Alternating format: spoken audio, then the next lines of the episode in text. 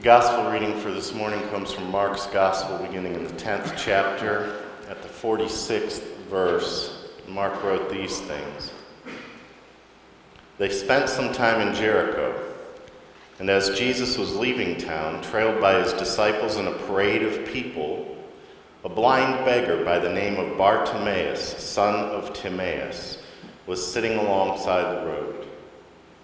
And when he heard that Jesus the Nazarene was passing by, he began to cry out, Son of David, Jesus, have mercy on me. And many tried to hush him up, but he yelled all the louder, Son of David, mercy, have mercy on me. And Jesus stopped in his tracks. Call him over. So they called him, It's your lucky day, get up, he's calling you to come. And throwing off his coat, he was on his feet at once and came to Jesus. And Jesus said, What can I do for you? And the blind man said, Rabbi, I want to see. On your way, said Jesus, your faith has saved you and healed you.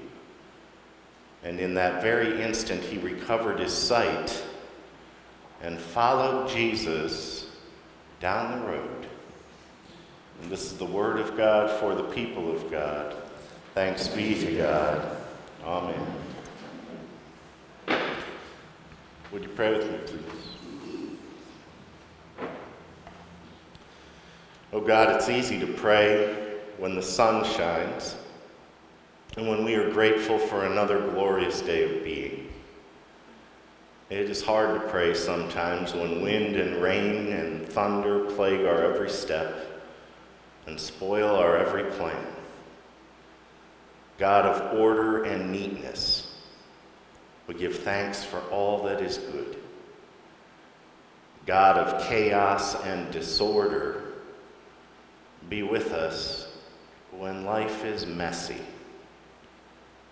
Open our ears, our hearts, and our minds to your word for us this day. Amen. We hear a story this morning of a man who was blind. Our story begins in darkness. His name was Bartimaeus, son of Timaeus, and he was sitting by the roadside just outside of Jericho, begging. Indeed, as a blind man, that was likely all that he could do. Without his sight, he, like most blind people of his day, yet even ours somewhat, were cut off from many of the normal transactions of daily life. He couldn't see to work in the fields planting or harvesting, but he also couldn't see the expressions on the faces of his parents or brothers or sisters or friends or anyone else. He lived in darkness. He was cut off, isolated, and for the most part, he was regarded as a beggar. One who would sit by the side of the road, graciously accept an occasional coin from a passerby, and otherwise keep quiet. Stay out of the way. And most folks, most of the time, just walked right on by. But Bartimaeus could hear. And as he sat by the side of the road begging, he was aware that a crowd was approaching. And he heard that Jesus, Jesus of Nazareth, was also approaching. And because he could hear, and because of what he cried out, we can assume that Bartimaeus had heard that Jesus was special, that he was a healer, that he had power. And Bartimaeus cried out and loudly so that he could be heard, Son of David, Jesus, mercy, have mercy on me. And many tried to shut him up. Maybe because this was Jericho, where long ago Joshua had fit the battle. But when the people tried to shut him up, he just shouted all the louder. And the walls came a tumbling down. Jesus stopped in his tracks. Call him over. And then those who would have shut him up, they called to him now. Get up. It's your lucky day. He's calling you to come. And throwing off his beggar's cloak, he came to Jesus, and we know how the rest of the story goes. And when Jesus asked him, What do you want me to do for you? he replied, Rabbi, I want to see. And Jesus, son of David, Jesus, son of God, had mercy on him and said, On your way, your faith has both saved you and healed you. And immediately Bartimaeus recovered his sight, and rather than going to make for himself a home, a new life in this town from which he's come, he follows Jesus down the road. He becomes a follower. You see, this time, when the walls come tumbling down, a lot of people don't die, but one man is restored. Not destruction this time, new life. You know, I find it really interesting that blind Bartimaeus truly sees Jesus.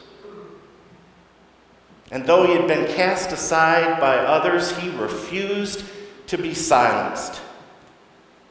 And you know, folks, I think this seeing in the dark stuff is something that we all need to work on. Because you see, I believe that we disciples of Jesus, we still have vision problems.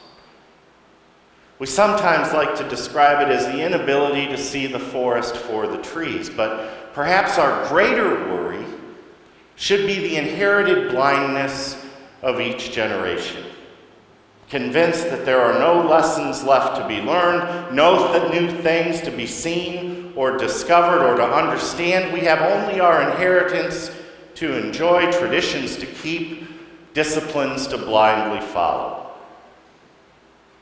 We still need restored sight, seeing in the dark.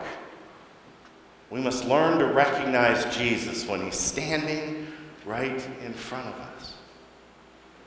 So I think the questions for today still seem very relevant to me.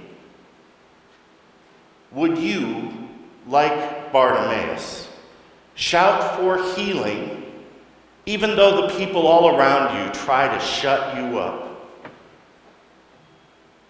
What would be your cry for healing? Or would you cry for justice or peace or equality? You know, so often these things that we would rail against seem just so hopelessly big or impossible, or maybe even so small that we just don't even try. Now, I don't pretend to know the cry that you need to make in your own life. I don't know the persons who need you to come up alongside of.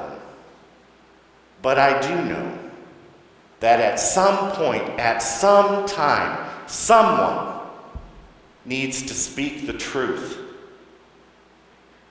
And a part of the truth of this story today is that Bartimaeus was a person in pain whom people walked by every day, who thankfully wasn't afraid to talk about. His community was at first reluctant to listen to him, but eventually, when Jesus called, they turned and they helped. I think we have to be willing to speak the truth as we have come to know it. Just a little testimony that this story, I believe, is still with us. For some months now, the borders of Europe have looked like the streets of Jericho. Thousands of desperate children of God, Syrians, Turks, Iraqis, and others, are sitting by the roads. They are fleeing situations that they are powerless to change. They become, become unable to care for their families. They sit at the gates begging They are begging for food and shelter. They are begging to come in. They are begging to be allowed to find relatives who have come in advance, or begging even to find a place where they can just start all over again. And somewhat removed in America, many who would be president talk of shushing these folks and building walls around Jericho to keep them away from us. Yet I tell you this morning, Jesus still calls to them. He still offers restoration and new life. And we who follow Jesus cannot turn blind eyes and help to shush up needy children. Now, this Sunday begins our stewardship campaign. And it seems to me that every time that word stewardship is mentioned, our thoughts go immediately to money and our hands instinctively reach down to try and protect our wallets. Yet I want to tell you this morning that the greater part of stewardship isn't about money at all. It's all about your heart. And once Jesus gets in there, there is little that you can do in response but to share with others. I believe stewardship is chained to faith. Faith that together we can help to make the world look a little bit more like the kingdom of God in our lifetime. Faith that this community is important enough to me that I want to see it grow in faith and in number. Not because I care about the number, but that I want more people to know what it is like to live life in a covenant community. I want people to know what it's like to be cared for, to be loved by other people. And all of this does cost money. And all of this does cost life. And all of this is necessary and irreplaceable.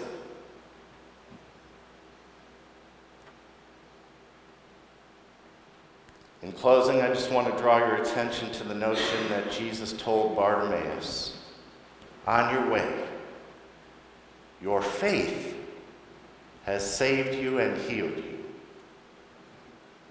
Please grab hold of or wrestle with the notion this morning that our faith can make us well, both individually and corporately. Our faith can unstop our ears. Our faith can open our eyes. Our faith can embolden us to cry out even when those around us would shush and our faith will help us tumble down the walls of Jericho that others would know new life. I beg you this morning, don't just walk on by. Amen.